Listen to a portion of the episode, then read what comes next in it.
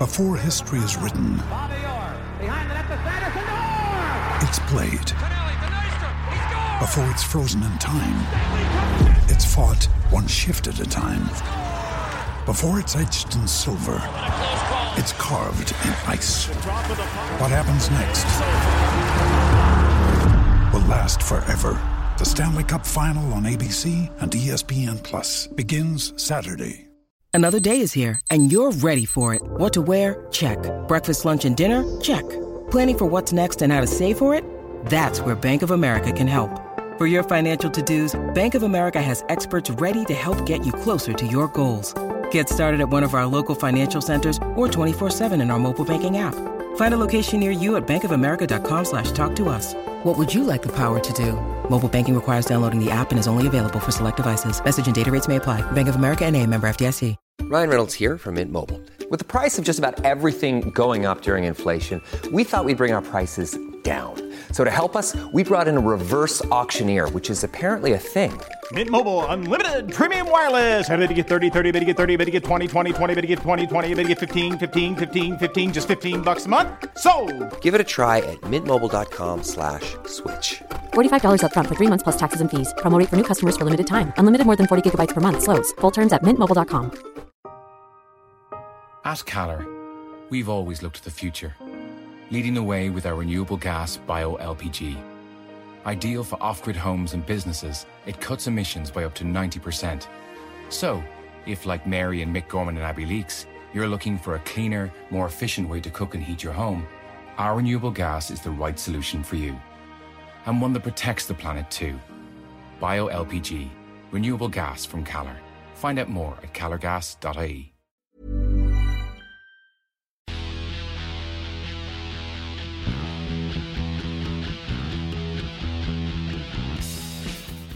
Welcome to the Blood and Mud podcast, the podcast that sticks its hands into the weekend's rugby like the drawer in your house that finds a rechargeable AAA battery, despite the fact you've never owned a battery charger, two SCART leads, post-it notes, and a general sense of frustration. I am Lee, and there's no Josh this week. In the absence of Josh, I ask you all to say hello to 70s man, comedian, singer, dancer, and now television star, Mr. Oh, yeah. Mike Bubbins. Hello, world. Hello, Lee. Hello, everybody. Congrats on your first kind of. Pro- I know you have done the the the um, the holiday show. I can't remember what it is now.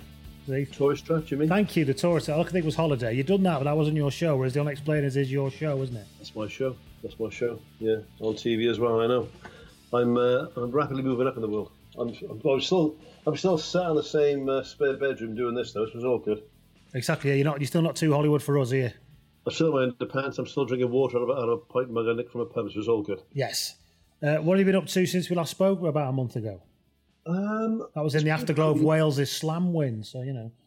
Yeah, well, I mean, there was that. Obviously, we mentioned that at, at some length. Um, well, the sort of the poacher became the gamekeeper. Really, I got asked. Uh, a friend of mine asked me to go down and cover the Wales under 19s, Japan under 19s um, international, uh, rugby international at the the Cardiff ground to do the, the stadium commentary for that. So, what do you mean? So, you know, just you know, getting people up for it. You know, I said, well, I'll do it, mate, but I'm going to do it old school. I'll do like names, scorers.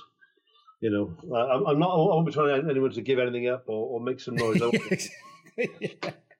so um, they, um, I did that, and then they were quite pleased with that. I think got that sort of back to basics approach. So they asked me to do the.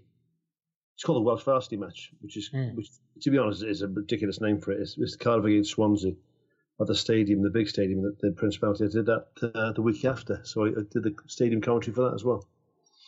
Uh, and, and what else have I done? Um, my birthday last week on Thursday, so I had a nice weekend. How many years younger are you? You don't mind me? Is, are you? Are you 47. I'm 47, 47. Which, which mentally is tough for me to deal with because it suddenly feels late 70s. 46, no, 46 is mid 70s, isn't it? And 47 is late 70s. It's late 40s, I should say. yes. 46 is mid I was going to say you feel that bad. God, that must be a hell of a celebration you had. what a weekend that was. I was in the piss for 30 years. No, I um, yeah, so nice uh, had a day in Swansea on my birthday, then went down to Portsmouth. what are you going to do for your birthday, love? I want to go to Swansea. Well, I got a Penclawdd, then have cockles, which is what, exactly what I did do. So I had some cockles in Penclawdd on Thursday. Then I went down to Portsmouth on Saturday to on a my friend who's an uh, ex-Navy man. It was his birthday too, down in Portsmouth. So that was quite nice. Belting. yeah, it's good. How about you? Um, well, I've just been doing this every week and doing a rugby history podcast and all that stuff as well. If you want to get in touch with me, you can get in touch with me at Blood and Mud or lee at bloodandmud.com. Mike, you're at Mike Bubbins on Twitter, is that right? You still At there? Mike Bubbins on Twitter, yeah, or uh, Mike Bubbins comedian on Facebook if you're if you're older, but not not too old. I find myself just lurking on Facebook now. I hardly ever interact with it. I notice you do interact with it quite a bit, but I've kind of given up on it Do completely. you know I do though? I'm, I'm a massive egotist anyway. Is I I don't follow anybody on Facebook now. I don't. I've, I've stopped following everyone. So I only go on there to tell people about how good I am about stuff, but I don't give a fuck about anybody else. That reminds me of Liam Gallagher on Twitter has two million followers and he's Yeah. following zero people. Brilliant. He just comes on to broadcast whatever shite he wants to say and then obviously Yeah. logs off. Uh, So if you want to get in touch via Facebook, I'd love to be sort of direct message because I, I, I don't give a fuck about your life or your wall or all that stuff. Uh, we are on Acast, and we're on iTunes, and we're on Apple Podcasts and Castbox, and anywhere else you can find podcasts. We're also on patreon.com slash blood and mud for a bit of extra content for those of you who want to give us some support. We did a history episode a couple of weeks ago where we covered the British Lions from 1888 onwards, which was, I thought, quite interesting. Um, there's so if you want to go there, give us a few extra quid, and you can get a bit of extra content and give us a bit of support. Obviously, there's the two dollar um, Brew Lounge membership. That's what we call it. But if you want to do a bit of extra, the VIP Aled Brew Lounge, where you get nothing but a bit of a mention on here, uh, you can do that for five dollars a month. And the people who've done that this month is thank you very much to Greg Carter, Ian Ferrugia, and all the way from Minnesota, Daniel Batektin. Well, well done, people. Yeah. Ian Ferrugia, I know. Oh, do you? Yeah, yeah, yeah. So if you say those names, I'll sing them. I'll sing those names. Uh, we won't, won't charge them any extra. so who, who was the first one?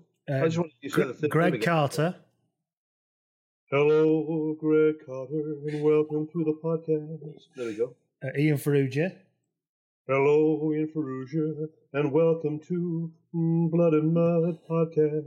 There we Uh, go. Bit longer then. and then all the way from Minnesota, Mr. Daniel Batektin.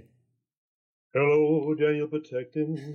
I hope you're not a Vikings fan. There we go.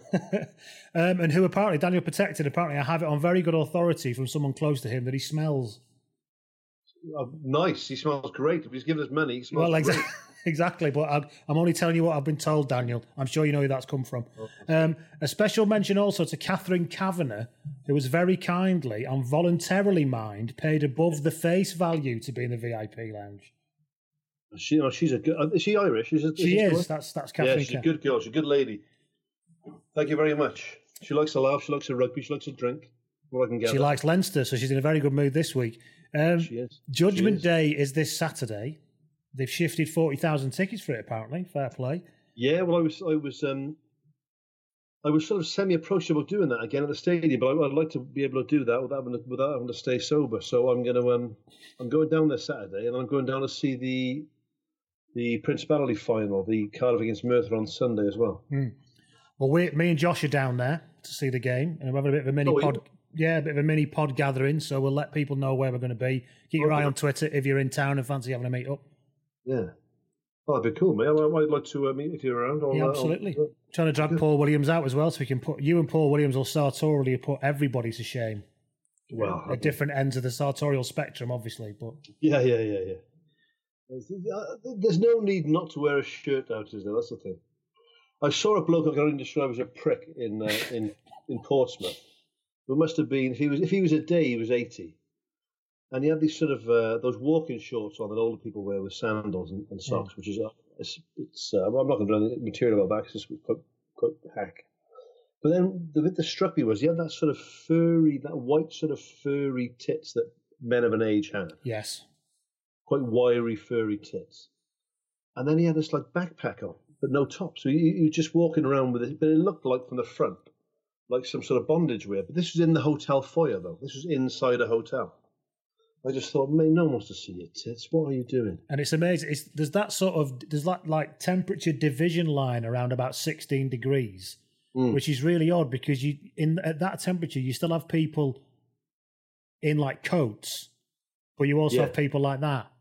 16 Yeah, degrees round about there is when people some people still wrap up and some people are properly like that guns My out, wife, tits there's a out. great a lot. photograph of my wife last year, and she's a, you know, she's a young, attractive lady.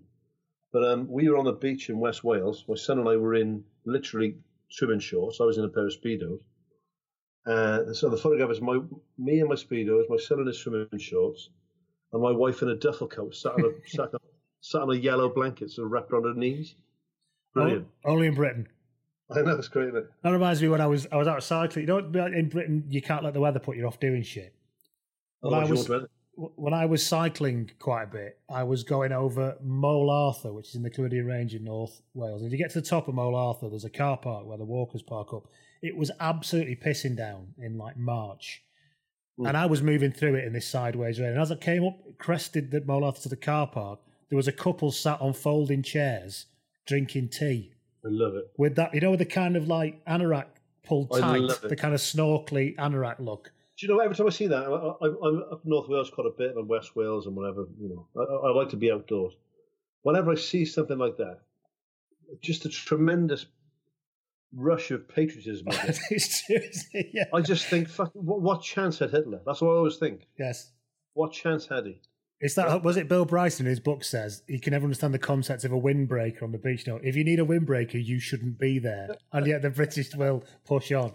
Oh, amazing, great. Right then, we start as we always start, well, kind of start, I suppose, with uh, player spotted. Mackay fourteen oh two reaches in via the DMs to say this: I've got a very old player spotted. Before my first daughter was born, we were in antenatal classes, and there was a bloke in the group who looked massive.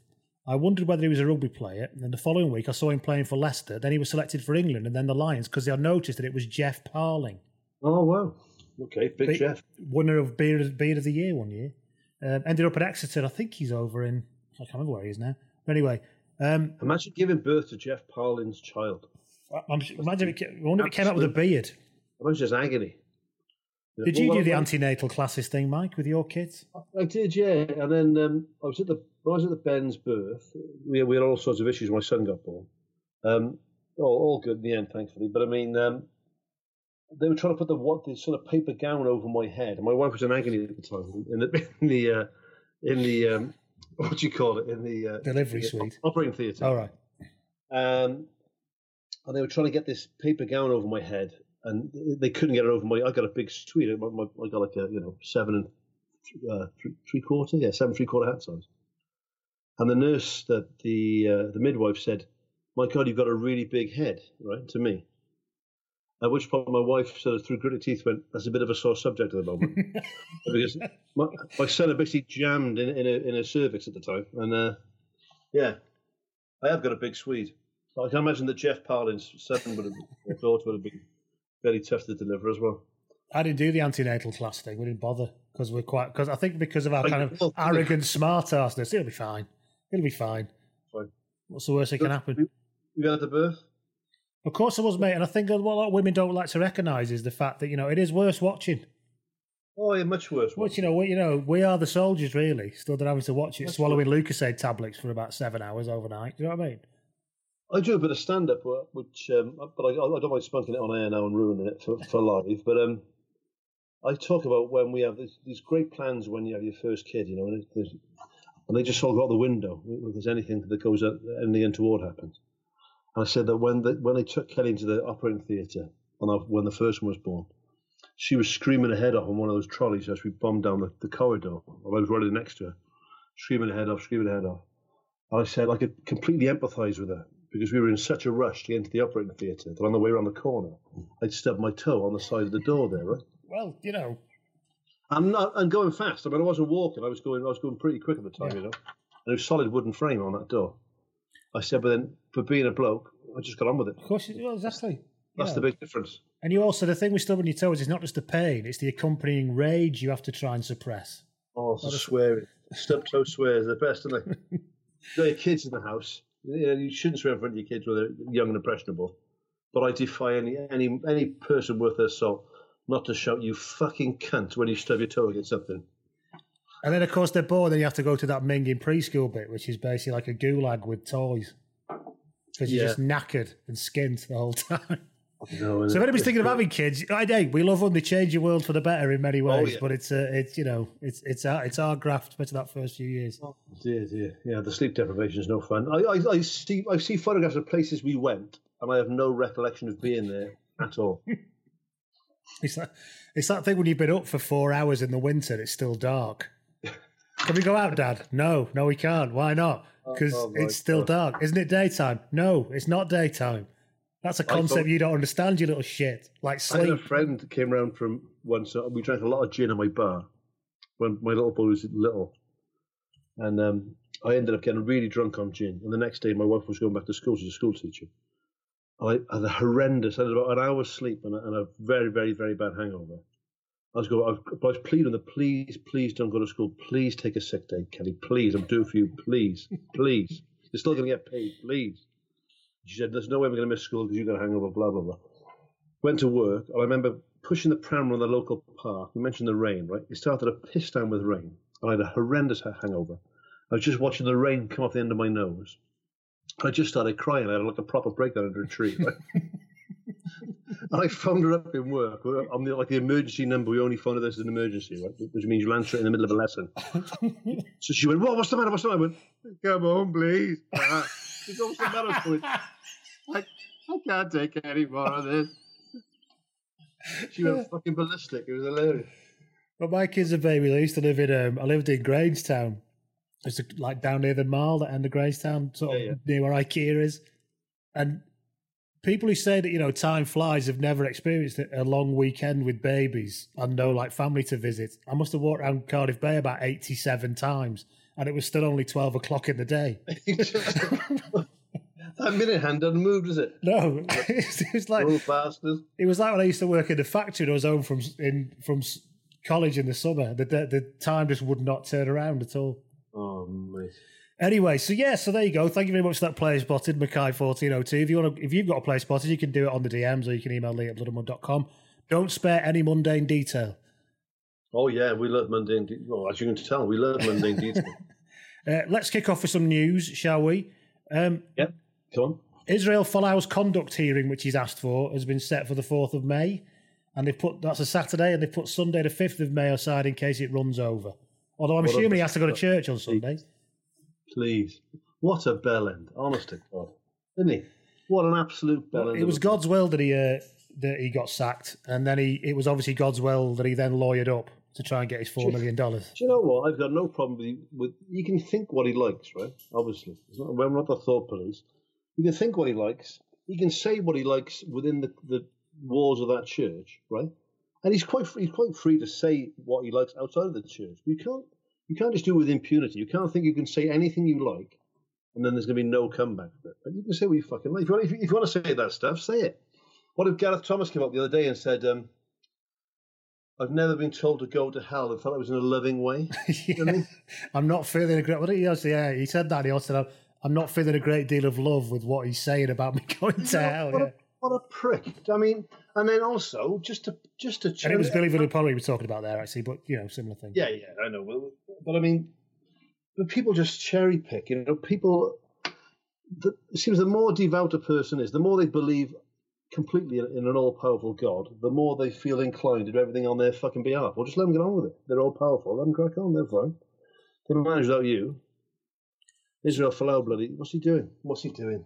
Yeah, so well, he's going to a conduct hearing with a load of lawyers on the fourth of May. So I imagine there'll be some kind of compromise agreement where there's an unannounced amount of money that he signs to fuck off. Will be my Yeah. is my prediction. You imagine the, the, the egg on our face if he gets taken up afterwards? There's like an ascension. Can you imagine that? That'll shut us all up, won't it? on Hey? national television. Holy shit, he's right. yes, yes, the ascension into heaven of Israel Folau. Good lord. But you know what? They're a cherry pick as well. I mean, he's covered in tattoos, right? Oh yeah. There's, there's also stuff in the Bible about not having tattoos, not doing this, not doing that. You know, not not mixing your cloths. A certain type of fundamentalist Christian seems ov- overly obsessed with homosexuality. Yeah, it's mentioned about three times in the Bible. No one gives a fuck about it. It's fine. And even then, it's not to get too technical, but it's all based around the old Greek translation from the word arsenokoitai, which basically means man bed, but it's also used in different situations. And a lot of the homosexual stuff back then was effectively owners raping underage slave boys that they had. It, honest to God, once you get down this road and trying to say, "Oh no, it's it's not really about you know Kevin and Paul." You don't get this in a lot of rugby podcasts. You don't do it, but it's not for you. really about Kevin and Paul wanting to get married who love each other. Do you know what I mean? Fuck off if you got a problem with that. Oh, that's ridiculous, mate. But I mean, but, but even if as ridiculous as I, and then Vunipola to come out and just say, "I believe what I believe." Well, if fucking Rudolf Hess said that, you wouldn't go, "That's fair enough." Then This is one of the things that really frustrates me about this whole discussion. A lot of people are saying, ah, yes, but aha, you're being intolerant by your views on intolerance. So, yeah, but, you know, and you have to understand why, why they believe what they say. Yes, it, I'll, I understand that people from Alabama in the 60s hated black people. Yeah. But I'm still not going to tolerate what they're saying. Do you know what I mean? And I'm I'm not saying this is exactly the same as that. But what I'm saying is, if in principle you have to in- understand and tolerate everything, I don't. That's just a nonsense, an absolute nonsense.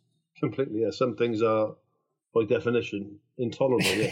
yes, yes, they are. anyway, there we go. Speaking of pe- things that some people find intolerable, there's talk of uh, Warren Gatland coaching the Lions again in 2021. Well, as long as he doesn't take the England job after, that, I don't mind. You can do whatever you want, Warren. yeah, just don't do that. Don't it's do interesting. This in that one, he's he's an obvious candidate because he's a fucking brilliant coach. He's done it before, but it makes you think: Are there so few outstanding candidates that they just keep going back to him? Well, that's the thing. I mean, he's already said he doesn't. Well, he's been quite cagey actually. That's the thing. He doesn't know where he's going to, where his future lies. I, I assumed originally he was going back to New Zealand, in which case the Lions job would have been an odd one to take. But I mean, um, if he's on about staying in Europe and coaching over here somewhere, then maybe the Lions job is is something. Yeah, well, I wouldn't want to be. A, I wouldn't want to be a one of the other current Six Nations coaches and think that I've been overlooked for a bloke who's done it twice and doesn't coach in the Six Nations anymore. It's a bit of a strange one. Eddie Jones don't want it. It's an ambassador's job. Is that what he said? Oh yeah, Yeah, well, he would say that 'cause he wasn't going to get it. no, exactly. Yeah, and Brilliant, Rick. It's one of the toughest coaching jobs in rugby. Actually, to pull that many players together to try and play the best teams in the world in the space of about three weeks. It's uh, Oh, it must be really hard. And it, but and it's also, I think what, I think what Warren does well is he he doesn't get too much into the mind games when it comes to other players. I don't think because if, if you've got those boys in the change room then and, and you've basically questioned somebody or, or, or, or berated them in the media, makes your job a lot harder. I think if you're trying to coach him, like That's Eddie true. Jones. Eddie Jones I know it's a bit of banter, but you're going to come out and say things like, you know, Wales is a little shitty country and Ireland's this, and and then you you then got to get those boys in a in a in a in a change, like you said, with a limited time to get ready and play together as a team. You- You're going to struggle, aren't you? So it's it's about there's got to be someone who ruffle too many players' feathers. I think you can do what you like with committees and other coaches, but you've got to try to keep the players on side. I always thought that was funny when uh, when Lancaster took over after England had like just got pissed and thrown dwarves around at the at the World Cup in 2011, and he tried to instill you know into them what it's what it is what it means to play for England, and they brought in Keith Senior, who was a prop for Leeds, who was a Yeah. magnificent servant and all that stuff, and they brought in Gary Neville. And I thought, what's going to happen when he walks in and all these Liverpool fans go, what's that fucking cunt doing here? you know, which is probably what would have happened. At least he didn't bring in like Clive would have brought in. Didn't he bring in like Alistair Campbell or somebody? He brought Alistair Campbell in to be the PR man of the Lions in 2005. Yeah, yeah. What a mistake to make of that. He also commissioned a, a song, didn't he? Which is well, I, I, I do. I the do power bemoan- of four. I do bemoan the demise of the sports song. To be honest, I think since they brought in the mega wages into into football, I, I, mi- I miss um, I miss a good song, and I miss, I miss superstars, and it's the same thing with rugby now. I, I miss. Nothing wrong with a good song, mate. I think they should have a, they should have a Lions song. There's very a lot wrong with the power of four. Look it up on YouTube, and you, you can have a look at it. But uh, Is it really bad? yeah, he was trying to bring something to them all to galvanise around because they don't have an anthem, of course. Because you know, It's just got to be a song that the boys want. Like well, and they brought that in, didn't they? Last time they they had a choir, didn't they? They had a choir committee, and they all Oh. had to learn songs from different nations. It should just So everyone had to learn Calon Lân, and everyone had to learn a song from Scotland. Oh, well, that's bollocks. Any sort of prescribed stuff like that is bullshit. What- what's his name? Um, was it Bentley? Who, who, who sang the Oasis stuff on the 97 tour? Don't remember. Probably Okay. Bentley. Don't know. Anyway, Anyway, moving on. Uh, so was- yeah, we'll see what happens with sing song, but don't, don't tell them what to do. CVC, the private equity firm who've bought thirty percent of the Premiership, are now in for thirty percent of the Pro 14. And yeah, have what is that? and have already said they want a grand final at the end of the season between the Pro 14 winner and the Premiership winner. Well, what it is is private equity. They can see there's a lot of money to be made. Yeah, yeah, yeah. They're going to make money somehow with it, aren't they? I think there's um, I don't know. That's not a daft idea though. The grand There's got final. to be some sort of. I can't believe there's two distinct competitions going on in this country. I want, when I say this country, I don't, I don't want to piss the Irish off. I mean Great Britain, Great Britain, and, and Northern Ireland, and the Irish Republic, all of us together. Um, I can't believe there's not one thing. I can't believe two. I can't believe two things. I can't believe there's not one competition for the best teams in, in, the, in the British Isles, and I also can't believe that when you watch, like when I watch a lot of, because I got BT Sports, so I watch a lot more uh, English Hmm. rugby than I do Welsh rugby. It doesn't sound like, but I do. Um, I can't believe England don't win the bloody Six Nations every year because their club game is so much stronger than the Welsh game. I think than the Scottish game. Um, the Irish game is obviously is obviously quite strong. But I just watch England. It's like it's, it's like watching. It's almost like watching a different sport. I mean that that you're spoiled really in England. If if you're not watching live Premier League rugby in England on a weekend, what are you doing with your time? Because I mean, it's it's it's great to watch. Hmm. You know, but- uh, yeah, they should, as everybody says, that everybody who isn't English lives in fear of the day when England finally, nationally, get their fucking act together. oh, completely. Because very few people should stand a chance, in theory. They should get a Grand Slam every year, really. This, that never happens, which is also great. But I'm just saying, Which you're really upset about. yeah, yeah, yeah. Yeah, so we'll see what happens with, the, with this CVC thing. They obviously see there's value somewhere. I'd be interested to see exactly what that is. I'm assuming it'll be something like this, creating, like you just said, not sure what it is, but some kind of expanded competition and flogging it to bigger networks, I'm guessing. And the But fact that the Pro 14 have leveraged into South Africa will probably help as well. Well, they got that World Rugby League that they're talking about as well, though, which is going to eat into the season. I don't know when they fill this rugby in. I don't think the World Rugby League is going to happen. You reckon? Because, well, all, the unions have to agree to it, and I don't think the Six Nations are going to agree to it. Well, Beaumont seems gung ho, doesn't he? I was, I was The reading. thing is, World Rugby have very little power. This is the, the this is you know they don't really. All they have is the World Cup and some Yeah. international friendly windows. You know they have Yeah. no control over the Six Nations. They're not like the FIFA of, um, of No. rugby, you know. They have no control over the Six Nations. The Six Nations is owned by itself. So they they will only ever go into something they agree to going into. And if you were Scotland, why the fuck would you agree to get relegated? Yeah, exactly. Or whoever, if, whoever, to be honest. I mean, but that'll be everyone. Or if you, and even more so, if you're Italy, why the hell would you agree to get relegated? Yeah, yeah, yeah. I hope it doesn't happen because I, I, I'm, I'm a traditionalist, as we know, but I think it's I think it's nice like it is. Lions tours, World Cups, Championship, Six Nations. You know, I just wish there was a way. and I know it's been talked about before that. Obviously, spent a lot of time in Canada. I wish there was a way that you know other North American, the North American sides and, and the other European sides, and some, maybe some of the other African sides, are just a way to get out of where they are. You know, obviously the uh, Pacific Islanders and Japan and those sorts of people, you know. I watched that Japan under 19 game and they were flipping brilliant. Japan, that was a great game of rugby to watch. They just lost right at the end. It was about 42 39. And that was a game you were commentating on, right?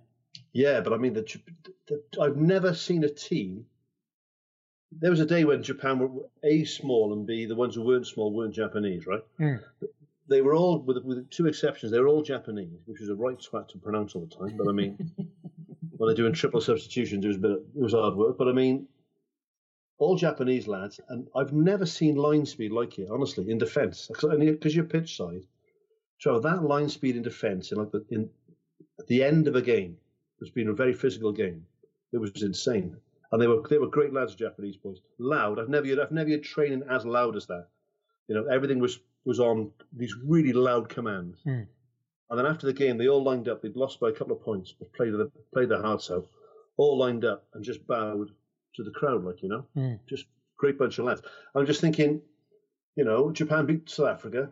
They got a really good under 19 team that, that pushed a, a very good Welsh under 19 team right to the edge. Scared England a bit in the autumn. Yeah, and what- uh, those lads are never going to get the chance if they stay in Japan and play for Japan, uh, other than World Cups every four years, to play a really competitive level of rugby. I don't know. I don't know what the pathway is going to be for those lads. And that's that was Augustine Pichot's problem as the you know the one of the senior guys in World Rugby. He's saying, "What do I say to Uruguay about what Exactly, their yeah. games mean for the next two years?" And I can see what he's Yeah. saying. I can absolutely see what he's saying. Well, also, I don't about they've always been trying to flog the game in, in North America. That's obviously a, a big a big media market, right? But they want they want meaningful stuff in North America. They they're, they're not going to go and put money into US rugby if they're not playing or having a chance to play at the top level. They're not going. You know, that's never going to happen. It's not in their, it's not in their nature. So yes, we will see how that pans out. Final bit of news: Rory Best has announced he's retiring after the World Cup. Great player. Great player, great, great servant, quiet man in many ways, but uh, yeah, and kind of, I suppose, reluctantly assumed that captaincy. I think I don't think he was screaming for it. He's one of those quiet leaders, isn't he? He's, he's you know, he's very much. He's not the bombastic, big, noisy. He's just a bloke who does his job really well and gets his head down. And, and everyone respects him, I think. Which is yeah, big... exactly. Leads by example. Yeah, like Sam Warburton, the same sort of captain, I think. Just someone who leads by example. So yeah, he's been a great servant to rugby. Did you watch the Sam Warburton documentary? Speaking of Sam Warburton, have you watched that? I didn't, mate. Do you know what? I got, I got, I got invited to the screening, but I was working. Um, I didn't see it.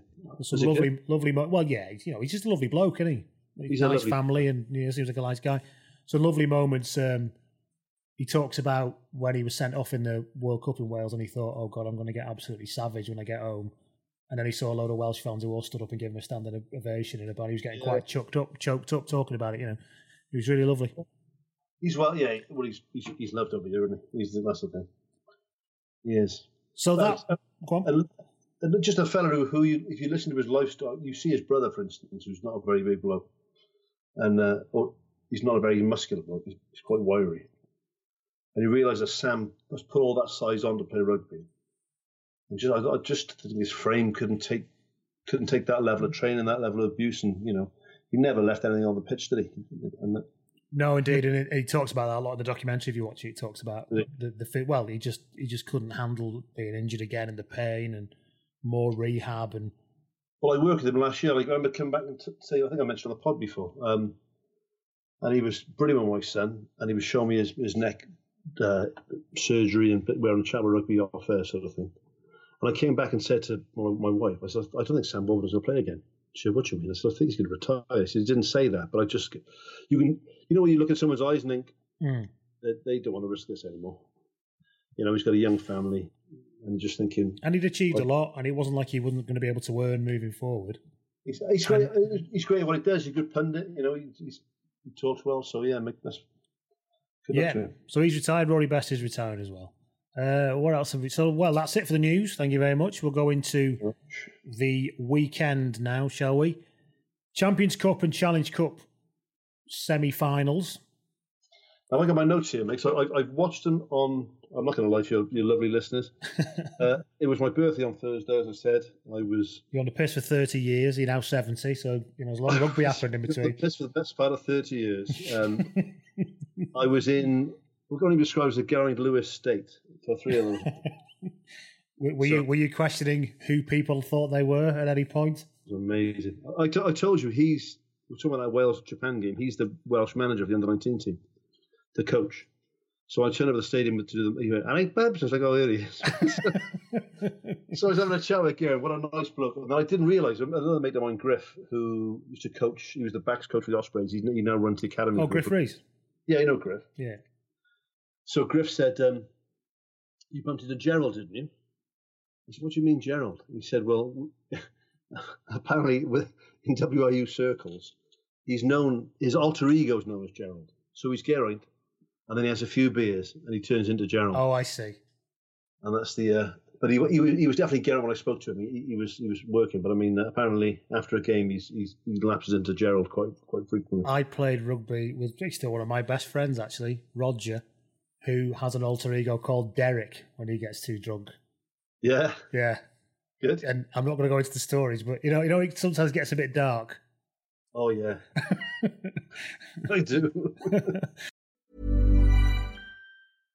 Acast recommends podcasts we love. Changemakers is a new podcast series with me, Claire McKenna talking to people who stand up, speak out, or challenge us to think a little differently. It's about the greater good, families and children respecting their own individuality. In the next couple of years, like I hope I never have to have conversations about racism ever again. Like, I just want to get to the stage where, you know, people are just people. Nobody's pooling the resources together and actually being able to show how much of an impact it will make when people do come together. Changemakers with Claire McKenna. Search for it now wherever you get your podcasts.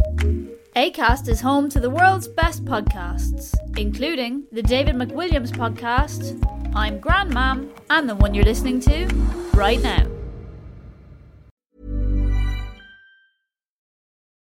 Anyway, so Champions So, yeah. Cup for the weekend. We had Saracens versus Munster was the first offering. Right now, Um, Sarries handsomely won. You know, they they two or three scores a win. It was, and to be honest, it was quite flattering because Munster did score a try, but it was off a questionable sort of dodgy scrum decision that they managed to whip the ball out of, and they were away. So it could have been a lot less. It could have looked a lot worse than it was, to be honest. Sarries are a good side, mate. They're they're a, they're a, they're a very good side. Um, Ben Darwin, who's you know the ex um, Australian prop Ben Darwin, do you remember him? Yeah. He's he now runs this kind of management analysis company where he looks at um, he specializes in in the effects of cohesion on performance.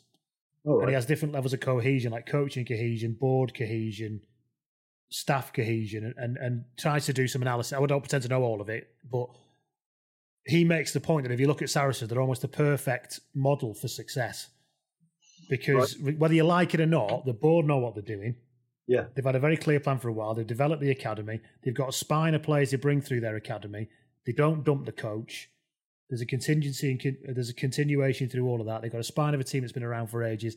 They add things on to that spine. So, for example, Li- Liam Williams arriving this year. Mm. You know, he's Liam Williams, obviously, but you put him onto a team as efficient as Saracens, Yeah. and he brings a bit of that sparkle. And before that, they had Ashton to do that, of course. So there is something about they know what they're doing. I'm sure I'm sure you would have mentioned it with Josh, but how is how does things like the financial controversy now? Because obviously they were the one of the ones that Hmm. apparently are, are the worst at it, right? So how does that? that- They're going to be London-based clubs by definition. You you know Hmm. you know what it's like to live in London. It costs a bloody fortune. So they're the they're the teams that are going to that I'd be looking at re- regarding salary cap infringements. Right, would be the London club. So when you say they, they've got a structure there, if they had to keep to that, which they're obviously supposed to, if they had to keep to that um, salary cap, how would they manage? I don't know, and it's a question that goes to a lot of people. To be honest, I mean, obviously, what I will say is that they've never been caught in significant breach of that cap. There's No. a lot of questions about how does that happen, and something came out recently, which we They're talked huge about. in debt, though. Yeah, and we talked about a couple of weeks ago that what what what turned out was that Nigel Wray, the owner, invests in businesses for Yeah. Owen Farrell and some of the other Brad Barritt and a lot of the other leading players. And he released a public statement saying, "Oh, you know, we've told the Premiership about this. We just like making sure they've got a career afterwards and stuff." Now, I don't think that is breaking the salary cap. To be honest, in in in in letter, is it breaking the spirit? I don't know. But you're not telling me it isn't seen as part of the package. You know that look, all right, we won't pay you this much. What we will do is we'll help you with some seed money for anything you want to do moving on. What I found interesting with that was um, that whole thing. It's sort of died down a bit now, but I've mentioned before when I worked down in Exeter. They, they've had a they've had an ethos since forever that they don't go in the red. Right? It's all Yeah. about the youth. It's all about bringing the. They're not they're not a big star name team. They're just. We talked about um, cohesion. A really good team of lads who all sort of play for each other and. The coaching structures are ex players who, who buy into it as well. And it was interesting to see that of all the clubs, they were the one that was the only one operating in the black was Exeter. And they've been the most successful club for the last sort of two or three years, which Mm. tells you. I mean, obviously, living in the southwest of England, it's not the same as living in Richmond, right? But I mean, there seem to be that seems to be a model that other teams should be looking at because I, I I know that Exeter are very hot on their on their youth programs, and on their recruitment stuff. Ironically, so are Saracens. I mean, you look at you know half of their squad. Half of their squad has come through. Half of their starting team on Saturday, or close to it, came through their academy rank. That's really what good. they that. then decide to pay them once they come through is interesting because obviously Yeah. the market is what it is. The trouble is, is that it becomes like financial doping because everybody knows the salary cap's being broken somehow, and I'm pretty sure it is. Um, and yet nobody really wants to talk about it. It becomes like cycling. You know, we all know it's happening. It's Yeah. doping in cycling. We all know it's happening, but none of us wants to fuck up our teams, right? So let's just let's just keep going, and then nothing actually gets dealt with about it. What you can't argue the fact, but I mean, if you leave the salary thing aside, if you let's just say they were all paid fifty quid a week, if you look at what they put on the pitch in terms of the, the way they approach their coaching, the way they approach their retention, the way the you know the, the their fitness levels and all that kind of stuff, You know, you can't argue with that. You can talk about the financial No, they're a stuff great elsewhere. team to watch. Yeah. I love watching them play rugby. It's just uh, I don't know. Yeah, they either I think they either have to just they need to look at the cap thing. Obviously, you either get rid of it, in which case you're going to have like three or four clubs every year, or you're going to need to rewrite it and work out something. Although, like I said, at the moment it's working well because the team that doesn't exceed the cap and the team that's not in debt is the team that's winning the league. So It's an interesting it's an interesting comparison to make, isn't it? Because it is kind of it's an interesting comparison to make because actually you could say, well, actually the only way you can do it is by breaking the cap, but that obviously isn't true, is it? Because Well, Exeter kind of show I that. Look at the crowds they get, and look at the, the the sort of strength of the club game in England. I, I got it. You see, too, when I- see games being played for like 35, 40,000 people, I'm bloody hell. You know, and then you see extra, like I said, extra, extra winning stuff. Part of me thinks if it's not broken, don't fix it. You know? Just leave it. Let's just, like you said, let's turn a blind eye to it. Hmm. Just, the actual product is good, you know. So yeah, so back of the game, yeah, I mean they were just ruth- ruthlessly, ridiculously efficient. Uh, Tadhg Beirne, who plays for Munster, who's normally a I saw. I actually went to the Edinburgh game when Munster played Edinburgh in the quarters, and Tadhg Beirne was immense. He was everywhere. Was he? Although you see, this is the first time I've seen him not wearing his blue scrum hat, and he wasn't as effective. You know, just, is it as simple as that? I, I, I'm, I'm saying yes. Fair enough, mate. Uh, Yeah, I, I only ever wore a scrum hat once in my career. I, I got about eight stitches in my eye, so I don't bother again. Yeah, You gave him a target area to hit. exactly. Yeah, just made a bigger target. Um, what about Vin- Vunipola got man of the match, didn't he? He did get man of the match, yes, he did, and he played well. Actually, he played well. I mean, there's some argument to be made that Farrell, Chris Farrell, the centre for Munster, played very well in a losing effort, but you don't tend to give man of the match to teams that have just lost because you've got to stand and do uh, an interview with a with a face like Joe Launchbury in 2015 after the Wales game, if you remember that one. Um, Yeah, I do. yeah. So what about yeah? So did, did BT sh- shy away from that at the end with the old all that all the Folau stuff and all that all that? They didn't shy away from it because they actually Sarah Elgin, in fairness, asked the question. She did say, "You know, has it been a tough week, given that you've?" And she mentioned something about it was well, self. She's good mates with Gareth Thomas as well. Yeah, and she said, "You know, your self-imposed problems. She kind of made that point that actually you brought this on yourself, Yeah. sort of thing. But then when his response, as you said earlier at the top there, his response was kind of, well, you know, yeah, I've, I've felt supported by people close to me, and we've had a good, you know, we've won now, and, and anyway, you know, I'm sorry if I hurt anybody, but I believe in what I believe in. And then that was the end of the interview. Now I've had some discussions with, uh, I had a discussion on Twitter with Tim Cocker, who's off the Egg Chasers, who works for BT, and I said to me, it seemed like a very that seemed like a very obvious point to say. So you're saying you still believe the fact that homosexuals are like liars and they're going to go to hell? Um, he said it's not that obvious because that's not the forum. It's like, well, why ask the question in the first place then? And I think the thing is, it was the kind of final sort of like top hat on the two hours they'd spent on this kind of redemption narrative with him. All they kept talking about what a terrible week he'd had What and how now he's smiling and stuff like that. Imagine a 15, 16 year old gay kid who loves rugby. One of the shit week he's had. You know what I mean? There is that. And I mean, from a sporting point of view, he probably did have a bit of a tough week and he's Yeah. performed well at the end of it. You know, if you were just going to just pick that as a narrative, you can do that. But it doesn't seem to me like it seemed like an, an, a poor editorial choice. Yeah. Would, would, is, is where I would leave it. Especially when you juxtapose that against Channel 4 the day after, who were interviewing Gareth Thomas, obviously. Yeah. Well, this is what we mentioned, wasn't it, earlier? Yeah. Yeah. So I don't think it, it's it's the trouble is with BT, and it was the same when Steve Diamond had that big row with that journalist Sam Peters a few months ago. And Sam Peters seems a bit of a tit to me, to be honest, as well. But then Martin Bayfield interviewed Dimes the week after, and the whole thrust of that of that interview wasn't kind of well, why did you behave like that? And do you think it's right that the director of rugby should do that with a referee, with a with a journalist? The whole thrust of it was kind of so, Steve. Uh, would you say you were right with what you did last week? You know, know, it's, it's- you know. This week, isn't it? And I think, you know, at the end of the day, I think you have to remember that they're there to sell subscriptions, aren't they? They have to present that rugby's this wonderful package that you would never, ever question. Yeah. And it's eighty pound a month, the bastards as well. That's what I do. Know That's what I do. Know I get mine. I'm on BT. I'm on the internet, so I, you know we get li- listeners. You think I get anything free from doing this? I fucking don't. I have to pay for it like everybody else. I did try once to say, "Can I get uh, the?" Uh, but they, they wouldn't do it. No. Okay. That's yeah. Eighty quid a month, BT. Swines. That's Um, all. Mind you, that's that's that's not just a sport, though, is it? That's that's everything. Got to be. Have you got Yeah, BT like- TV as well? It's the landline that we use about four times a year, and it's um it's BTTV that the kids never watch because they're watching YouTube as well.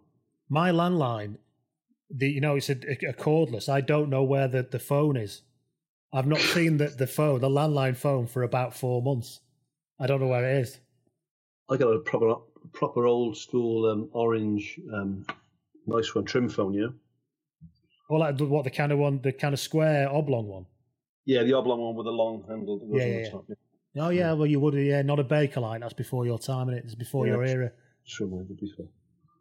Do you Yeah, so sing with one of those thin that's an interesting microphones as well? selling- There's an interesting point you made there about the difference in coverage when you look at, say, a public service broadcast like the BBC, you know, and, and people whose, whose job, like BT's number one job, like you said then, I've never thought about it in that term before, is to sell BT subscriptions. You know, Hmm. so if you piss off enough people, I suppose, you, you, you've got to try and keep people sweet. Otherwise, they're not going to keep shelling up the 80 quid a month, I suppose. I, I don't know. It's a weird one. Nothing I think that's what it is. Sky's the same. Everything, every game is brilliant on Sky in the football, isn't it? Oh yeah, man. it's not. Oh, brilliant, brilliant, brilliant. Yeah, good. And I, and I try to make this one worried about rugby. If, they if this if they do this thing with the um, if they bring in another level after that, you can't. I, I think what ruined cricket. Two things ruined cricket. I know it's a rugby podcast, but two things ruined cricket in this country. One was they took it off terrestrial TV completely, but then two was they had so many competitions because it went off like the people just didn't know what the fuck was going on or who was winning what. You know, and I think that's something that rugby is already in a bit of danger of. And I don't think we want to bring any more. I don't like winning the league and then not winning the league. You know, I don't like. I don't have a problem with playoffs because they're here now. I, I I think there should be a tr- a minor championship trophy at least to recognise you won the league. I think there's something in that. Something, yeah. You, you finish first after week in, week out for a season, and you you don't get anything. It seems a bit odd to me. It seems anathema to me as, as a old fart who played rugby back in the day. What annoys me about when the BBC lost cricket, everyone went mad to go back to that. But I think people forget how fucking shabbily the BBC treated cricket. Yeah, oh, that's true. Yeah. You know, it was a really dull coverage, and then they'd be cutting away to racing at fucking Kempton every hour. You know, it just and it's like you sorry you've missed three wickets because you've just been watching some Right, that awesome was- was- non-event at Bangor on Dee. You know, That was like pre 2020 cricket. That, you- Yeah. You cut away three hours of the races and you'd miss two runs. yes. One team in white that scored another two runs. You weren't quite sure which one it was. Jack Bannister with his drawling Warwickshire accent commentating. They talk about people what, what cakes they'd been baked by people. You know, fucking Oh, that's not enough action for me. Yeah. That's not enough action. Anyway, so Munster. Talk about Munster. Um, yeah. To go back to the game, I think Munster. I, if I was a Munster fan, which I'm not, but if I was, uh, great fans by the way. I was sat amongst them in Edinburgh. They were great. But um, if I was a Munster fan, I'd be quite happy actually. I think I think getting to the semi-finals is probably a little bit above par for them this year, given the fact that they're not quite where they need to be. And I think Saracens showed that. The point I made before about that core of a Saracens team plus Liam Williams. They've got Elliot Daly coming next year as well. Saracens, all within Oh. the salary cap, you understand. And um, and Munster are not quite, are not quite there. My mate Brian Davis, I think I mentioned this before as well. He used to scrum half for Saracens back in the day. He's a Barry boy. He's working with London. Is he the one who is he the one who was sacked the second they went professional? Literally, like I don't know. I don't know the second hand. It swept around back to the twelve. you went from captain to fired in a minute. It was brilliant. oh, Yeah. poor old Brian. so there you go. So Saracens march on to the final, and they they will play Leinster, who beat Toulouse thirty points to twelve, Yeah, and and stopped Toulouse scoring any tries, which is uh, yeah. which this year is quite an achievement given their attacking uh, form behind. Uh, And do they play? They play the young lad at um, fly half. Yeah, yeah, it's um, yeah. Uh, what should we do with the best young scrum half in Europe? Oh, I know. Should we play him at Ten. in a semi-final, which is just the Well, perfect France scenario? And then you got a you got a Six Nations ten on your bench watching it happen. Yes, I don't know if Ntamack's. I don't know. Somebody might clear this up for me. The listening. I don't know if Ntamack's been injured. I don't think so. I think it was just a bit of a daft. So Sebastian He was on the Beziu bench, is. Yeah, but I wonder if he. I don't know if he's coming back from injury onto the bench. If you know what I mean. So he wasn't fit to start. But No, he's allowed to laugh. Well, indeed, surely that's and and and I hate that situation. The number of times that people suggest changes that weaken two positions at once. You know when people want to put George North in at outside centre? It's like, what the fuck are you doing mate, that for? Look, oh, look at Parisse in Italy playing like everywhere. Yeah, it's just like Fullback, I'll do it. I'll do it. all Fullback, you do yeah. is weaken in two positions. You put you put Dupont at ten. You've weakened your scrum half, and you've weakened your ten. What's the point in doing that? It's ridiculous. But I mean, even with Dupont at nine, I think it would have been a better showing for Toulouse. But Leinster was. So were Leinster just all, all over him by the sound of it. absolutely and completely all over them. Uh, So that's what a flattering, that 30 12 a pretty flattering score on them. I think, yeah, well, yeah, well, it's probably as it was, but could have been worse. James Lowe played brilliantly, their winger with the ponytail, the, the, the Kiwi winger that they've got. But Toulouse got that old school French forward pack, you know, like, like you know, like big it's like sideboards and shorts, like in the old days. You know, you know the sort of fellas I mean. They have, yeah, they played Joe Tekori at seven, who's, I think, 18 stone. Oh, magic. There's, there's hope for me Or, yet. or six, something like that. Jerome Kaino's there at a minute, so obviously he's. I'm on 19 stone seven. Can I get a game? I don't know. You might have, you might go you might go in at ten next week. Yeah. No, I don't think that'll be happening. But yeah, so what we ended up with was a final that, um, and Johnny Sexton was back to his kind of best as well. Really, what we've ended, which after a slightly indifferent few months, what we've ended up with is the final that probably everybody kind of deserves because they are probably the two best teams in Europe. You could have predicted it weeks ago. It would have been nice Yeah, to yeah. see something slightly different, but you're going to get a very, very competent and very well-rounded final. When is it? It's in two, it's a week Saturday, isn't it? No. It's May. May the it's not the 11th, the 18th, is it? I think. Oh, it? It's one of them, okay. Well, the fourth is Saturday. I thought it was earlier than that. It could be the 11th then. I don't know. It's in Newcastle. They're all in Newcastle. Oh, oh rugby. Remember when the, the, the rugby league play the Magic weekend where every every team plays a game in one brilliant. stadium? They did, well, they did one in um, they did one in the Millennium Stadium. They did, yeah. But I love when they took it to Newcastle, just the entirety of working class sort of Lancashire and Yorkshire decamp into Newcastle for the weekend, like an, the biggest stag do you've ever seen would have been magnificent. I think that's I think that's a great idea. Like the same with this. Um, I didn't realize watching the Bath Gloucester game the other day that Bath Bath had elected to do that and you know to take the game up there. But I think going to other stadiums for big games is a great plan. And I think if you can, if you can put two teams, two games on, like the uh, the Judgment Day weekend, that's really got traction here. And I think they've shifted. We see like 30, 40,000 tickets for Saturday. 40, which is which is That's unheard of in Welsh Club Rugby. If you just years. played them at the normal home venues, you'd probably get an aggregate of 20,000 going, wouldn't you? if you're lucky, honestly, if you're lucky, twenty thousand, yeah. So, um, yeah, the, but there, there will be people on the piss, and that gets my tits as well. By the way, when um, no, but they're on about these alcohol-free zones for you know Yeah. people complaining that people at rugby are, are, are on the piss. They watch the first game, then they stick around and watch the second game. But by the second game, they're pissed. Well, they they're watching. They're blokes watching a rugby game. That's fine, honestly. Or women watching a rugby Oh, game. women as well, yeah, imagine, yeah. You know I mean, well, what's the big deal? I'm trying to watch a game and someone kept getting for a piss next to me. Fuck off. What, what, what, are you, what are you missing? Half a second of action when you see an arse go past your face. What's the big deal? And the um, I went I had to to stand up four times in the first half. Fuck off. I went to watch Warrington Wigan in the rugby league grand final at Old Trafford a couple of years ago, and there was a, a, a minibus load of Wigan fans obviously rocked up to sit next to me, and there was one bloke who walked in about half an hour before kickoff, and he was the most pissed man I've ever Oh, seen.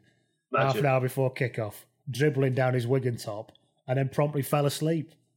Yeah, lovely, lovely. 13 Big day out, isn't it? You know, they're looking forward to this for weeks. Oh, magic. Challenge Cup Yeah, I then. don't, I don't see the problem with that. Anyway, go on. Challenge Cup then. Uh, I, you know, if the champ, I see that the Champions Cup is a bit like the very high quality boxing match that happens inside the arena between two very high quality professionals.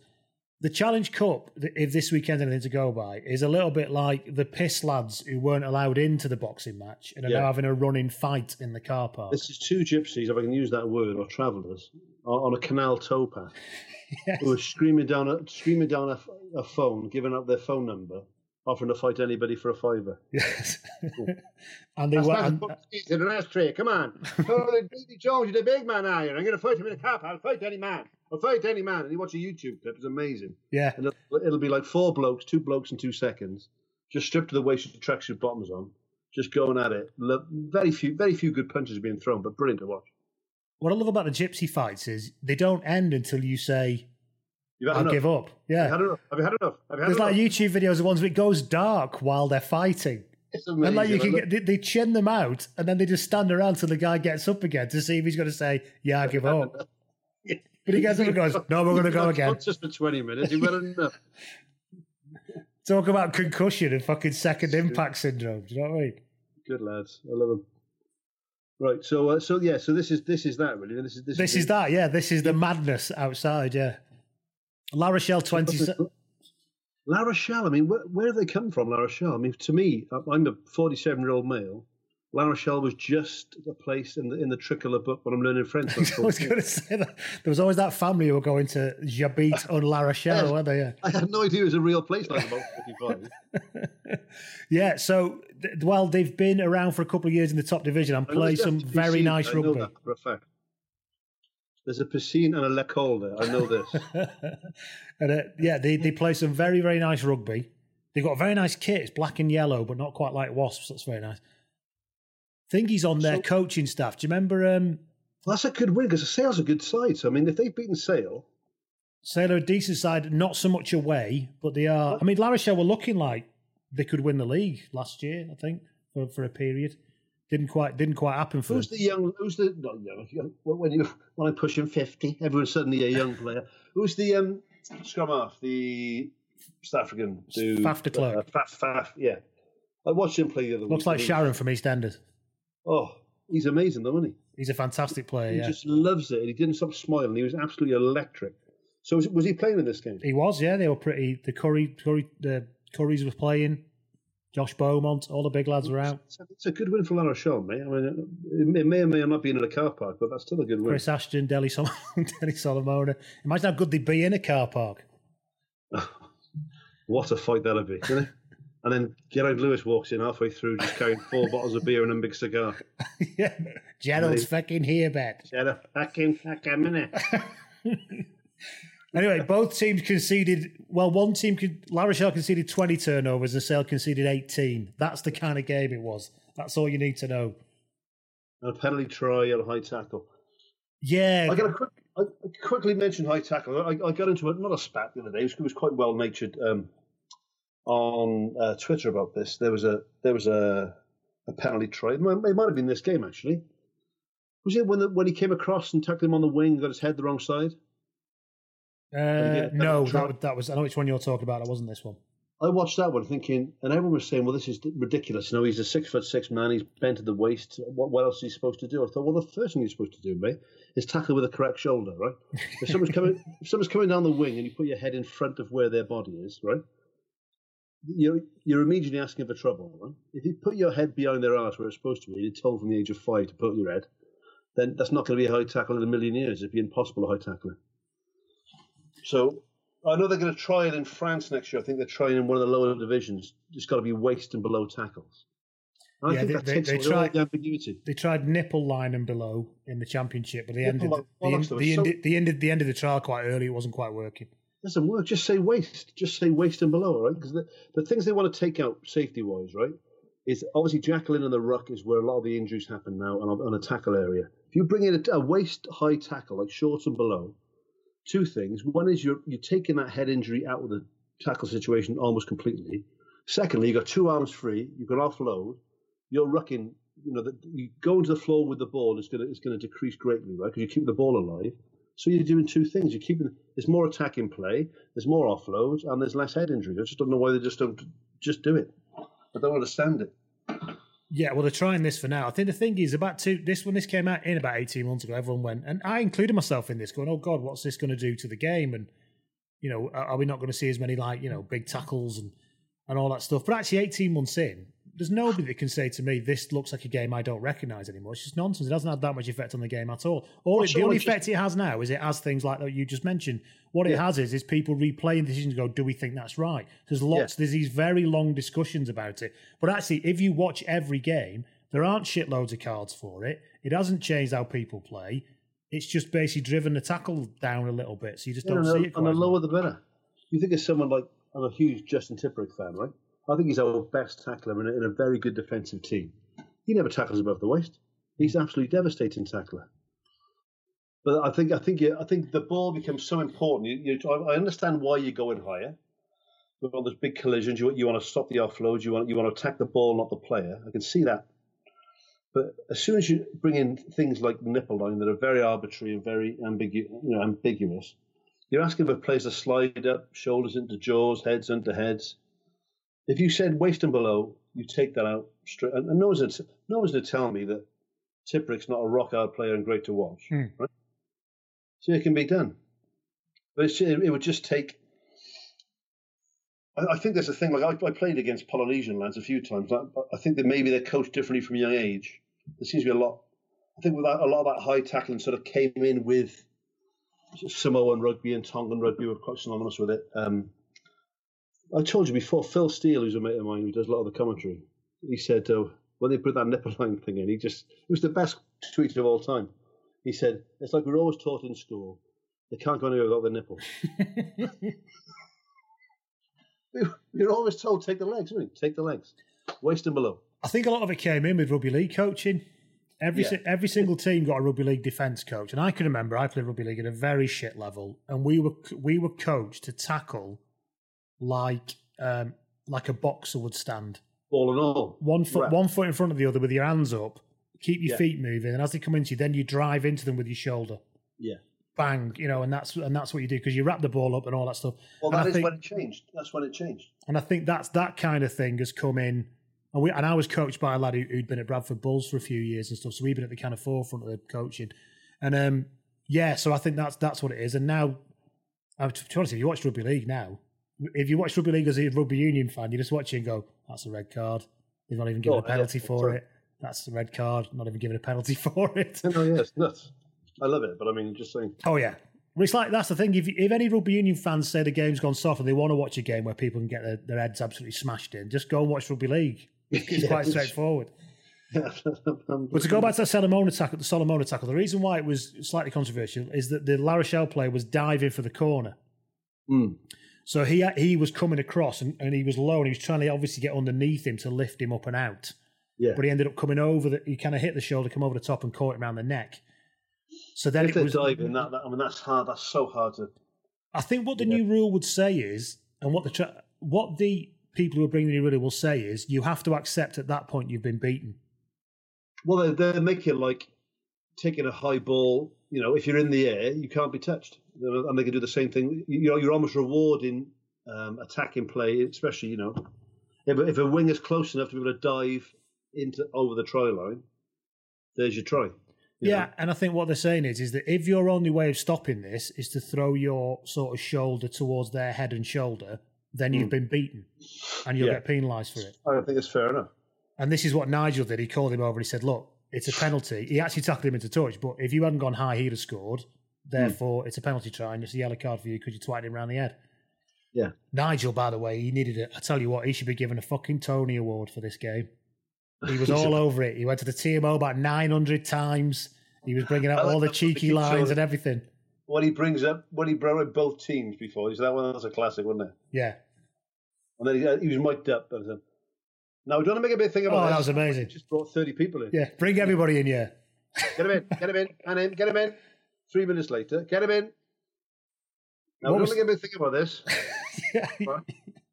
All right, then, don't you? I think we'll. He, he can be very frustrating of late, Nigel, but I do think we'll miss him when he's gone. I think with Nigel, he, he's a he's a good ref, right?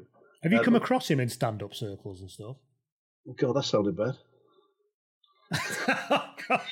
Come on now. I um, I haven't. I've I've I've worked with people who've worked with him, and I did a when I was teaching. I did um, I did a refereeing course, and he led the. He was very good actually. He led, led the refereeing course, and I think he's a. I think he's because he's Welsh speaking. He's quite a celebrity in Wales, uh, so he's got his own. Hmm. You know, he, he does a lot of work with John the Davis a lot on Welsh speaking TV. They got a little sort of chat show, um, and he's he's very charismatic bloke. And he's he's got a obviously his story's an interesting story of what he's been through, and he's been a real spokesman for that as well. So he's he's much bigger than he's probably bigger than all but about half a dozen of the players in Welsh rugby. Is is the thing, right? And it Mm. must it must be hard if you're him not to live up to that. So I, I don't think he ever goes out in a game thinking, I'll just keep this one on the down low today. I mean, you know. And he is who he is, isn't he? You can't expect him as a referee without the personality. That's why. I think he's a fabulous ref. I think Of I course think he is. Yeah.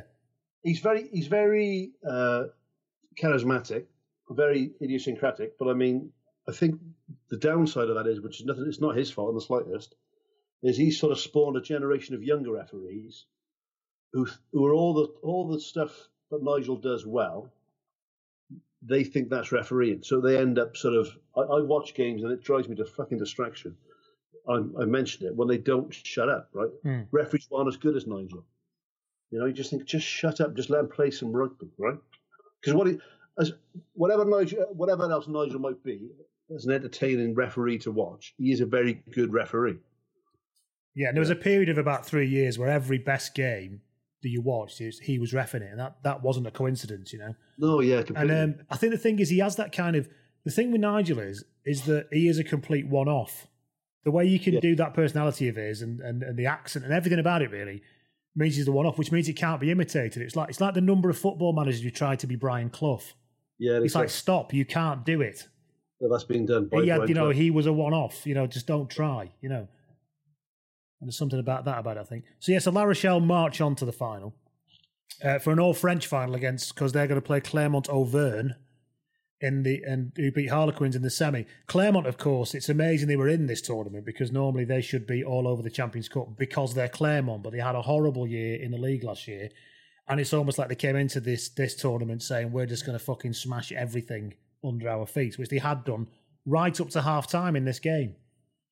Well, and then and then bloody Kyle Sinckler, the tool, as a, as his usual brain fart, right? I don't know. He's a bloody liability, that man. Imagine how good a player he'd be if he just keep that under control. But that's like saying that's like saying imagine how good a player was if he had both his legs, right? the, the fact is, they keep saying that about him, but he does it every fucking game. He did he did it. He did it against Wales. He did it in the Six Nations at a really bad time. He did it at his club at really bad times. They're, they're in a semi-final year, and he, he gives away three stupid penalties, almost breaks a bloke's neck with a suplex. you, you think at what point do you keep saying, you know, if he wasn't such a fucking liability, he'd be a good player? Well, the fact you're a fucking liability, mate, means you're not a good player by definition. You're not good to anybody on the on the touchline. You're you're good to anybody giving away 9, 12, 15 points a game. No. Doesn't matter how good a scrummager you are. Doesn't matter how good you are on the loose, right? If, if you're giving away points and points and points, and people and people know that now. People aren't stupid. You know, I'm sure. I'm not on those changing rooms, but I'm quite sure that people say, "Kyle Sinckler, we'll get, let's wind him up. First 20 minutes, get him sent off, get a yellow card, get some penalties out of him. It's going to happen." And it looks like it's quite easy to do, doesn't it? Oh, he's got no fuse at all. So physically, I agree with you. I mean, he's got all he's got all the physical attributes. He's a bloody beast, you know. He's he's good. He's very good at what he does. Apart from the fact that he's a effing liability, and, and, and you can't. If that's that ingrained in his personality, if you if you can't switch on for eighty minutes or sixty minutes in a semi-final or in a, a big rugby game or in a Six Nations match or in a possible Grand Slam decider, right? Well, then you're not going to switch on. That's in you. It's just in you. It's like saying to George Best, you know, you'd have had a much longer career if he wasn't a pisshead. Yeah, but he was a pisshead. Kyle Sinckler is a liability. He will he will get sent off again. He will give away yellow cards. He will give away stupid penalties again. That it's, will happen. It's funny, isn't it? I mean, we just to mention, obviously on the Patreon, we did our first rugby life interview with yourself, where you told some very funny stories about how you used to lose all of your shit quite Yeah. regularly, and Yeah. obviously you don't do that now. So there's a point at which you can start to decide how you deal with getting angry. And it, you know what, the mate? point you made about you, well, you know, he's a liability and that's that. But actually, there must be a way, you know, I don't think there is no way because if, if I was playing rugby again, you say that, right? I'm, I'm, I'm a dad now with kids who does stand up and act a bit and write a bit, and that's my job, right? But I played, fucking hell, mate, I played touch rugby like three or four years ago, and I'm getting sent off in touch rugby games. You know, I'm getting. it's very specific to what you're doing. I mean, if, if I if I had a game of rugby now, like dads against kids, I I'd be Kyle Sinckler. I would. I couldn't. I couldn't stop myself doing it. I know that I couldn't. I, it's just in me in a game of rugby. so I was hoping some nice Zen enlightenment then about how you learn to let go and you know. Well, I just learned to stop playing rugby. that reminds me when I'm I'm sometimes on a diet and I go to bed at eight o'clock at night to stop Yeah, myself from eating. I'm going. I'm fucking going to bed because otherwise I'm going to eat that fucking arrow that's in the fridge. I'm going. Oh. Yeah, so I mean, yeah, I, I've completely calmed down now, and I've refereed games and I coach my kids rugby, and it's great. But I, I know that without a shadow of a doubt, if I was playing again, I'd be a bloody nuisance again. I would be, and that's and that's no good to anybody. Are Can't you, do it. are you even like that with the vets when you play Barry Vet? Oh, it's hilarious! I play vets, mate. With a, my, I played a vets game. I played a vet. Last time I played a vets about four or five years ago. No, I, I played about four or five years ago. We, we played a French team that came over. They had an outside half who looked like Larry David. Like he he must have been pushing seventy. I almost decapitated this poor old. Honestly, it was. Is it I mean, because of it- his cotton wool tits? Did he turn up with a backpack and no top on? he did look lucky. So, our scrum half just said, put a bit of pressure on you, Pep. So they, they were like scrum five near their line. So in my mind, that meant whatever happens now, just clatter the outside half. Even if he's got a bus pass, you know, and got a colostomy bag, I don't care. And I nearly killed this poor old prick. Oh, what, was- what do you was- think I just asked you to do then? Talk me through it. And he came up and said, "What the fuck are you doing?" And then like, all, all the French boys are kicking off, and I said, "You told me, to, you, I said, you told me heads up." He said, "Heads up, Bubs. Look where we are." He said, "Yeah, but I don't mean fucking kill an old man." I mean, look, I almost killed myself. I was in bits after that. We Oh. played, played over in France last year. Uh, I know three years ago, and they had a sweep that I would that I would be sent off in the first game of vet rugby in France. And I was sent off in about the first minute. It was it was staggering, honestly. Absolute prick. I bet. Does Kelly like you when you're playing rugby? she must mustn't recognise who you are. So, I'm like David Banner. oh man. Anyway, yeah. So, So what I'm saying about Sinckler. So I don't think if, if if you're that easily wound up in a game of rugby, and if you you know, I felt sorry for him briefly after that Wales game when he saw that that clip of him and Alan and him win. You know, when he had his head in his chest and Alun Wyn was like giving him a hug. So I thought, I understand that he's probably a really nice bloke off the pitch, right? He's probably a decent fella. He's probably a, a good night out. He's got all the physical tools, like I said. But there's got to come a point where you either, I don't know, I don't know how you get out of it because I mean, if it's that ingrained in you in a, in a rugby specific way, I don't know how that's coming out of you. Honestly, in personal experience, it, it doesn't happen. I've, I've I've played nowhere near that level, but I just know that if you're a bit of a twat on a pitch, you're a bit of a twat on the pitch. it's been borne out with lots of careers. Not many people. There's not many people who look at their career and go, actually, they calmed down the last five years. Everyone goes right up to retirement being a bit of an arsehole, don't they? Never happens. He'll he'll he'll choke hold somebody in his in his like testimonial. That'll happen.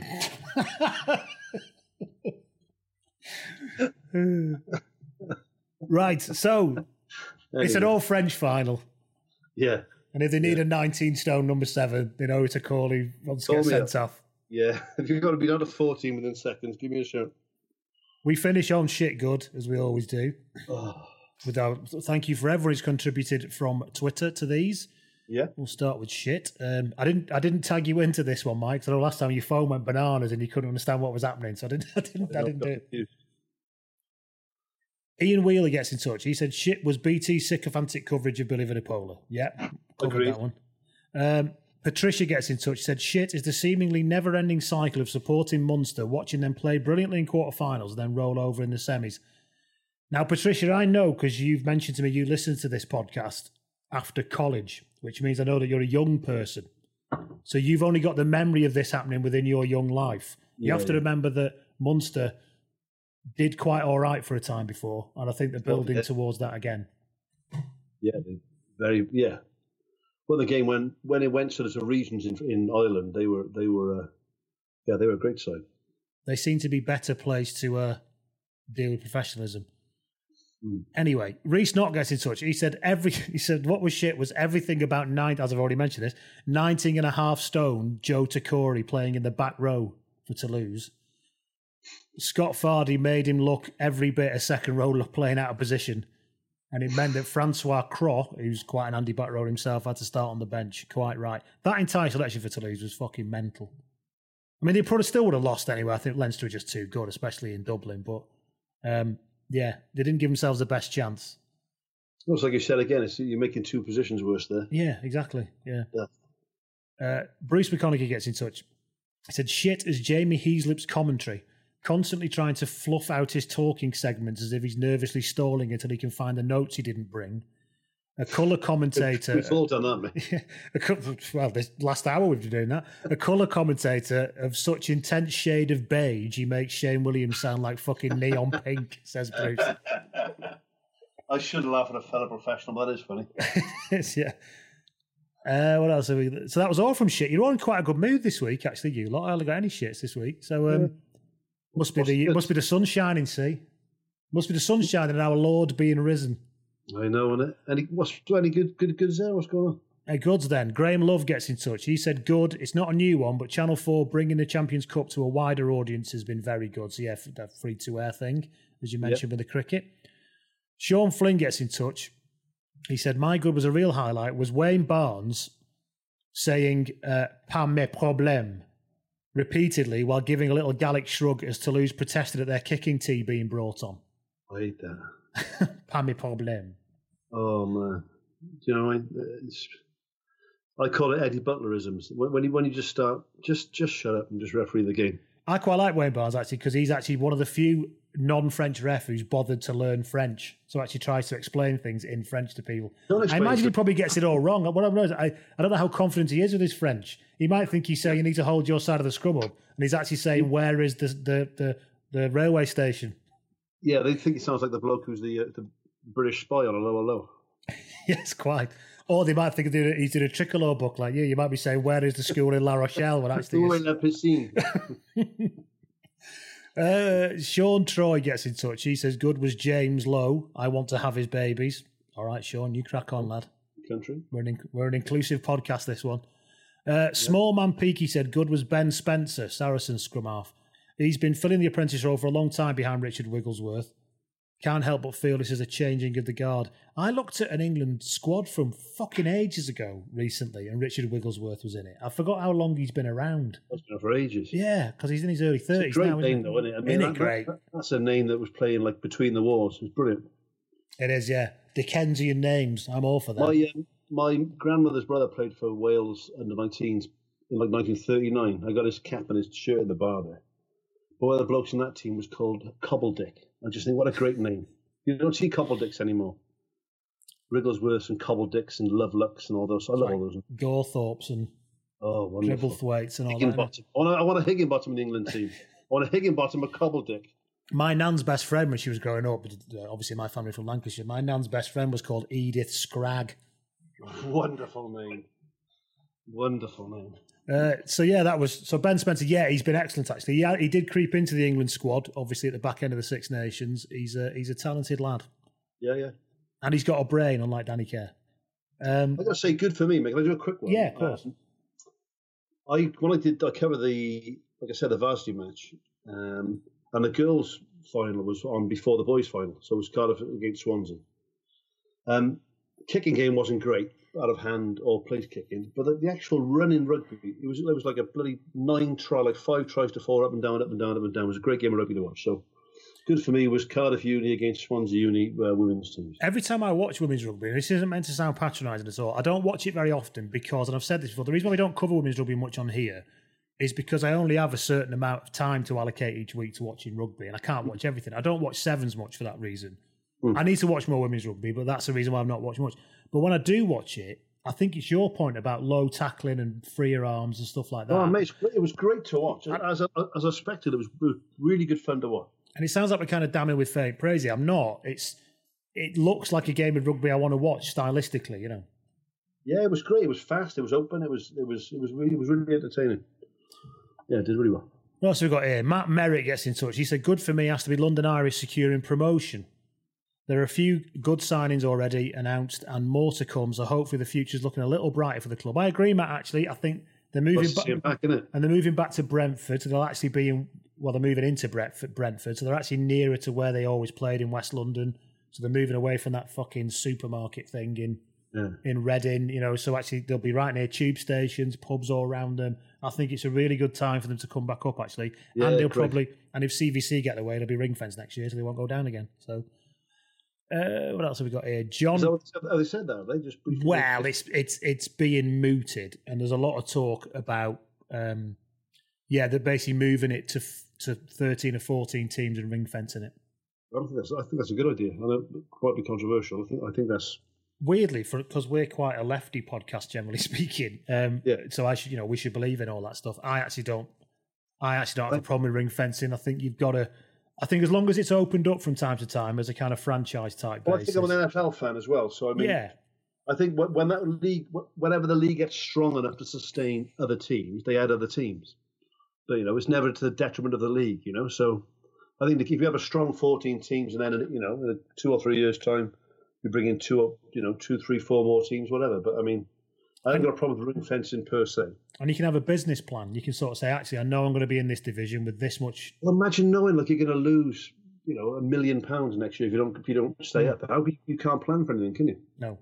So uh, you know, it's it's a divisive issue, but yeah, I'm kind of with you on that, Mike. Uh, John Cahill gets in touch. So good is Leicester setting out next season's store with some genuinely exciting signings. Edinburgh announced three this week, including a South African centre and a couple of forwards. It shows that perhaps the shit shoveling spunk storm of mediocrity may not be the accepted norm after all. Magnificent. Wonderful. How good is that turn of phrase? It is, isn't it? Yeah. Will Gaines Will Gaines gets in touch. He said, "Good was the commentators describing Sale versus La Rochelle game as a carnival of awful kicking. It's exactly the level it was. The kicking, man, it was just spectacular. Honestly, it was brilliant. But you know what I loved about it? There's something really brilliant to watch about ramshackle rugby. Well, it's, it's what it's the it's the it's why we used to love watching bloody Fiji play. You know, it's just chucking the ball over your head, through your legs, picking it off the floor. Just And we also we all like that moment where we can go. Hey, it looks like I could play in this game. can do that. Do you know? Yeah, it is that kind of. I could fucking fling a ball around stupidly like that and not quite look like I know what I'm doing. This is, you know, I I feel more affinity with this game. There's something not wonderfully non-corporate about it, isn't there? Yeah, there is. There is. Uh, right then, finally, Neil Webber gets in touch and he says, "Good as Jason Leonard as the new Lions manager, Yeah, yeah. as in the tour manager. He seems proper made up, which is only right. Also, with because rugby itself is just meant to be a lot of fun, isn't it? He's supposed to be a right lad as well. I, I saw him. We were up in um, up in Twickenham for the game. Was it last year, year before? And uh, having a few drinks in Richmond, and he was in one of the big pubs there, just around the corner from um, the London Welsh Ground. And he was just holding court there, you know, big barrel chest, the other jacket. And I thought, there's a bloke who just loves rugby. You know, he, he's he's like a proper he's like a proper rugby player.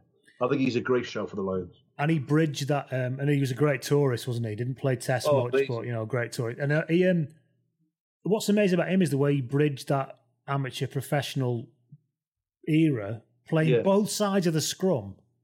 He's obviously quite clearly just naturally, obscenely, immensely strong. You can see him when he's he, he was there like in a in like a it's like a tweed sort of sports coat if I remember correctly. He looked about as broad as he was tall. Hmm. That you know that, that sort of that fit. Like he's still what is he now? He's in his fifties, isn't he? Probably early fifties, mid fifties. yeah. But still look yeah, that big Swede, you know, that big fit looking face. Well, go on. This, is a good looking man. Gotcha, yeah. good looking man, you. And that brings us to the end of this podcast. Oh, it was good fun, that wasn't it? Thank you very Yeah. much. Thank you very much, Mike, for your time. Thank you, everybody, for submitting all of your contributions and for listening. Uh, we will be in Cardiff this Saturday. Come and join us if you're going to be around. Me and Josh will actually be recording the pod on Sunday in Josh's house, so we're actually face to face for the first time in a long time. And uh, and and then that'll be that. And I'll speak to you all very soon. Take care. Goodbye. See you, folks.